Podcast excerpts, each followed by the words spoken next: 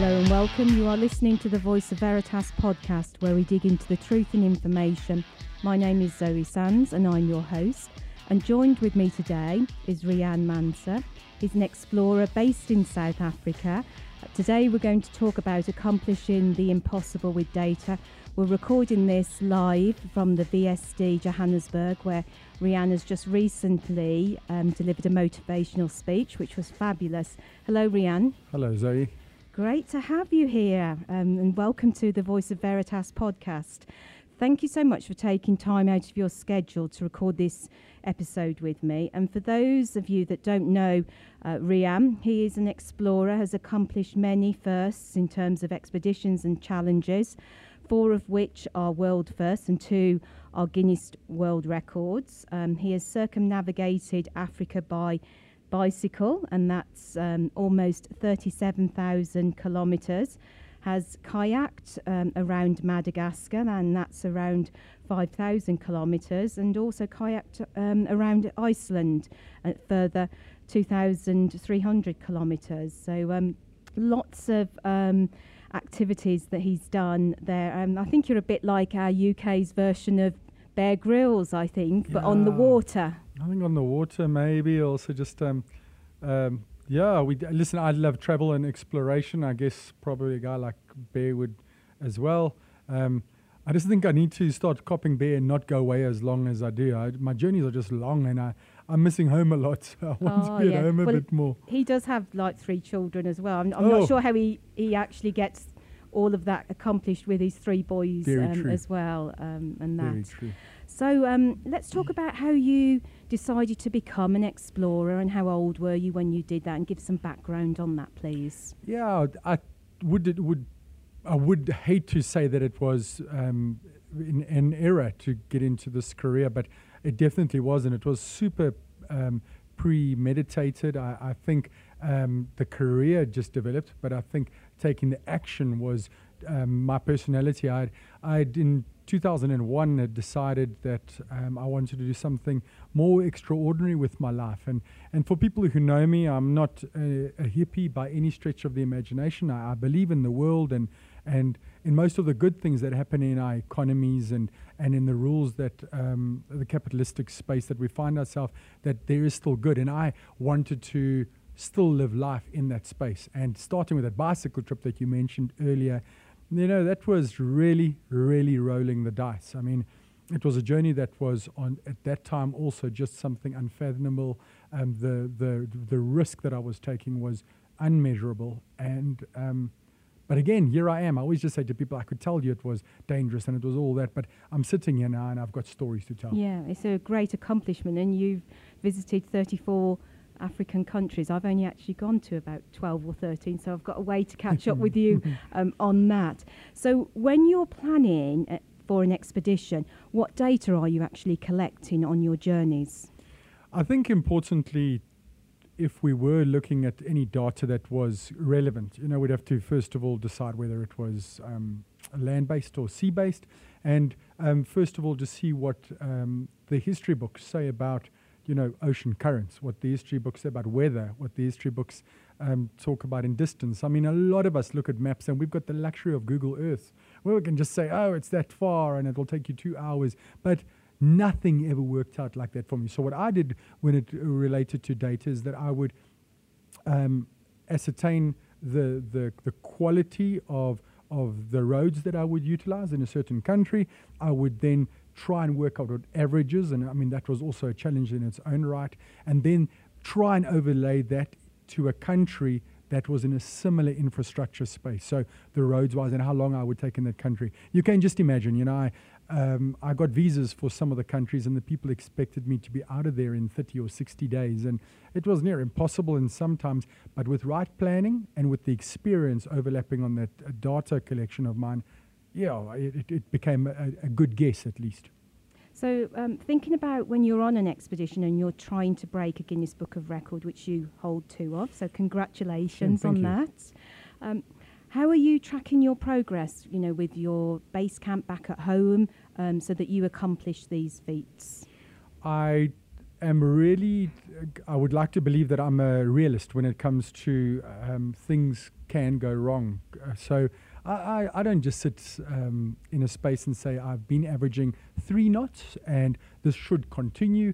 And if we put in a um, contingency of two, three days or two, three um, days in every 10, then I'll continue at three knots. So I'm not that believer. I just say that anything can happen. Things will go wrong, which is not negative. It's just rather expect that and then hope for the best. And for me, I think on my ocean going trips, I had with technology today the luxury of being able to know where you would be able to overlap. So, so many people who are listening to this podcast have ridden those uh, virtual reality bicycles where you can race against Lance Armstrong and you can do two kilometers against him and, and you can see where you are ahead or behind him. For me, it was um, on the ocean rowing never the goal to, to break any records. It was, that wasn't the goal, especially with my wife on the honeymoon um, trip to Hawaii. Um, I think just if you overlaid the speed that we were doing and how much rowing we were doing, we just crept and crept up on these records that people had worked hard for.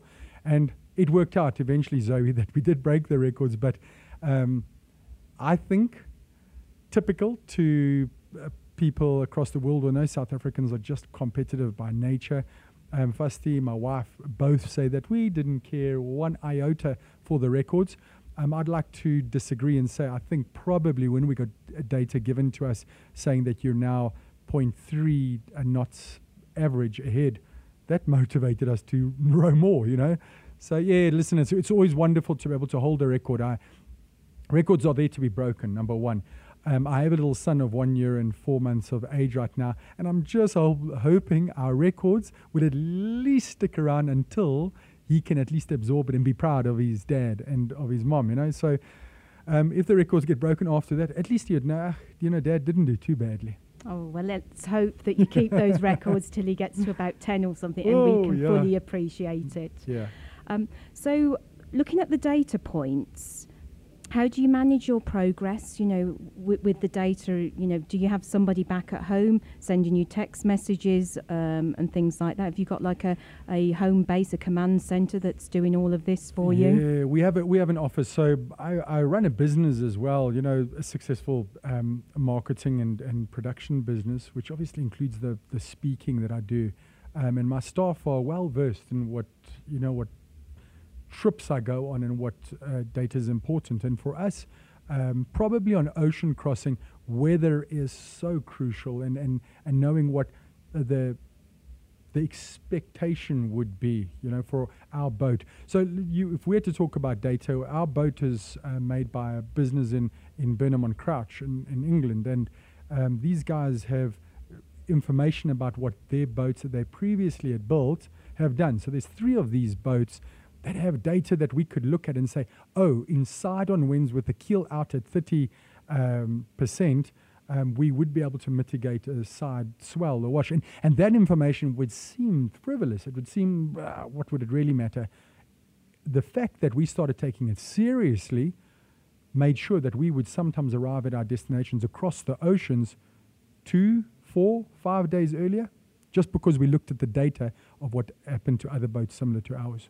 Great. So data is really essential for the success of your explorations and your adventures that you're taking place. It is. Technology helps us. I mentioned it earlier, and I didn't um, uh, create spe- specific um, base that we use, but we we have a, a Garmin. Uh, uh, people would know about it now. It's a little device called an InReach, and what has just blown my mind on this last crossing that I did was that this little Garmin device is so stacked with information. Once I was able to delve into what we were doing, I could see, I could break down our hourly, and then I could break down per minute the movement of the boat. And once I saw that data, I realized, wow, that was when we were hit by the squall for the 32 minutes. And squalls actually make a massive impact on our boat and our rowing. Um, that little inReach, if I showed you that today, you wouldn't believe that the, the data that collects is so powerful because it's not even the size of my palm. Wow, I, I think technology is now getting smaller and smaller, but actually the computing power is getting much more powerful all the time. Who would have thought, hey? Yes, I know, I know. So, um, what about what's happening on your next adventure? You know, are you planning on breaking another world re- record or doing a world first? Yeah, the the world first was always um, more my focus. I never really was interested in world records. I I think what I wanted in exploration, and this is probably more of the DNA of who I am and what my career is about, is that, you know, I, I really respect people climb mountains. I really respect people can go to the South Pole and to the North Pole, but those are organized events. You pay somebody enough, you'll get there, and you'll be able to claim that badge and that victory. Um, climb Kilimanjaro, pay somebody, you'll get there. You know, and I just felt that the challenge of modern exploration needed to be in the space of the unknown, and it needed to be cut from the same cloth as our, my ancestors, people that um, climbed on ships and didn't know what they're in for. So um, I do have, and I'll answer it in a, your question in a long, in the roundabout way.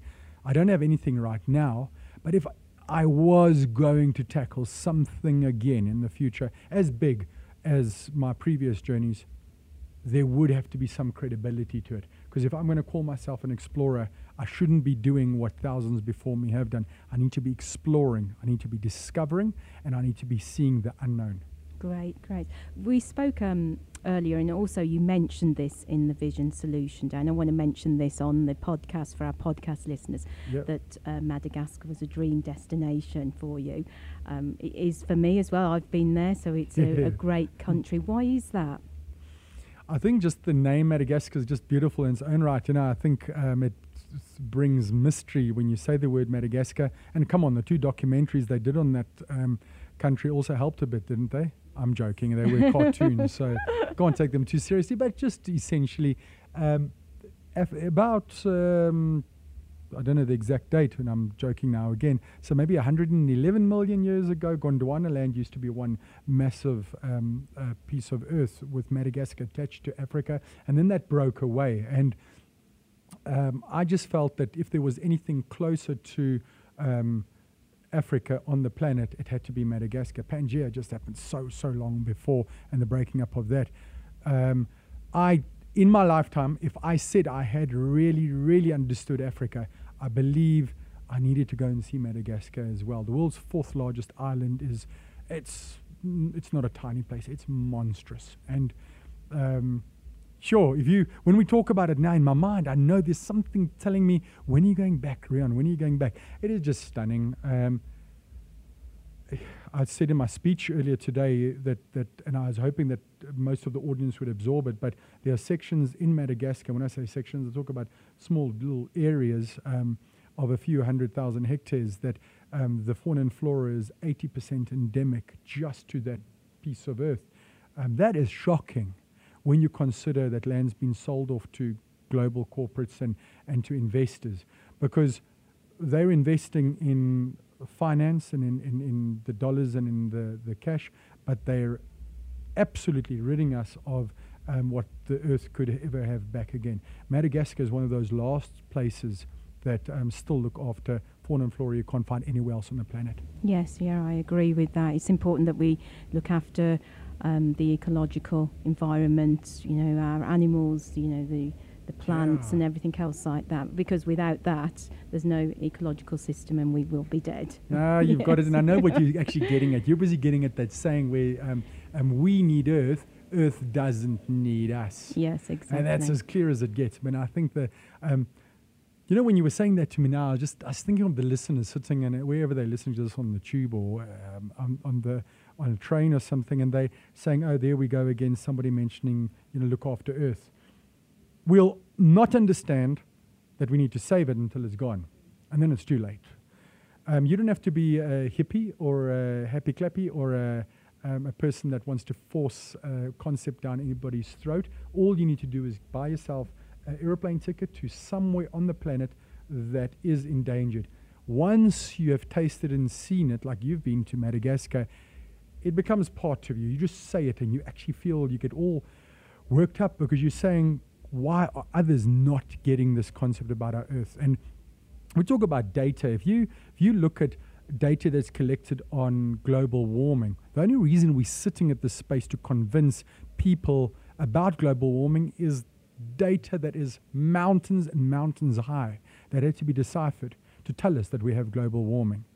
It's only getting worse. By the time we realize it's too late, it is too late, literally. And it's too late. So, data, wow, man, I, I just wish people would buy a ticket, go to Madagascar, go to a place on the planet um, where they can actually make an impact and be a, a ocean warrior or a global warrior. Yeah, and um, try and make a difference. Yeah. I want to close this uh, podcast off with um, what you spoke about in your presentation, um, and it's like you know motivating people to get out of their comfort zone.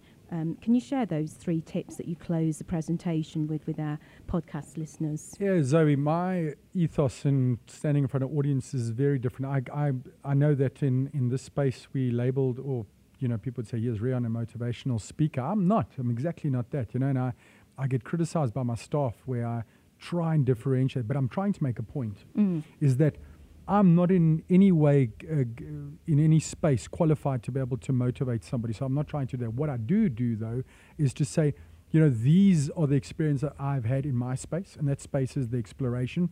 They've been some troubled times and some incredible times.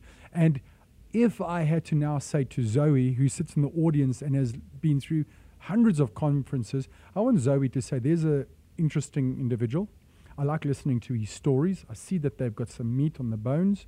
And then I want to leave something um, with Zoe, but I want Zoe to decide to take them away. The three things that you mentioned that I tell people I see as valuable are essentially things that they know for a fact are important courage, the, the, the willingness to be brave. We all think we're brave. We all think we are. The, the, the truth is we're not. We're cowards. We're cowards to the, the everybody listening right now would say, How dare Riaan say that I'm a coward when it comes to making big decisions? Take a second, pause, and ask yourself how many times have you sat around that barbecue or around the dinner table, glass of wine in the hand, and said, I'm going to do that, I'm going to do this, I'm going to do that, and then not delivered. So you say what you want, but if you aren't delivering, you're a coward for the promises you've made to yourself. So show courage, take that step. Second thing, perseverance is something that I bump into and see the lack of on a daily basis. We live in a world where things are instantaneous and uh, sometimes I feel in, uh, some people in an audience would say, but Riaan, things being quicker is great. Now I'm saying, yeah, of course it is, but I'm saying that if you really want things to be um, uh, memorable, if you want things to be valuable, probably the key word, persevere when the times get tough. And then just the third thing is just um, the right attitude. I mean, come on, just anybody listening to us now knows that when they've got a bad attitude, good things don't happen. When you're sitting in a troubled time, family, relationships, or even at work, and you're busy going over the nuts and bolts of solving a problem, a good attitude decides success of that task. And uh, I've shown it through the doing of my career. And that's just what I want people to take away. Courage, take that first step, persevere because the, the results are going to be worthwhile. And attitude, you can't beat a good attitude. Great. Well, thank you, Riaan, for sharing your experience on this podcast today, accomplishing the impossible with data. What an informative podcast episode. This has been my favourite so far to date, which is great. Um, and I think it's motivated me to plan a few more African adventures uh, this year myself. So you have been listening to the Voice of Veritas podcast, where we dig into the truth and information. You can subscribe to this podcast on iTunes, Google Play Music, and Spotify to keep up to date on the latest recordings. And don't forget to visit veritas.com for the details on our latest solution offerings. Thank you and goodbye.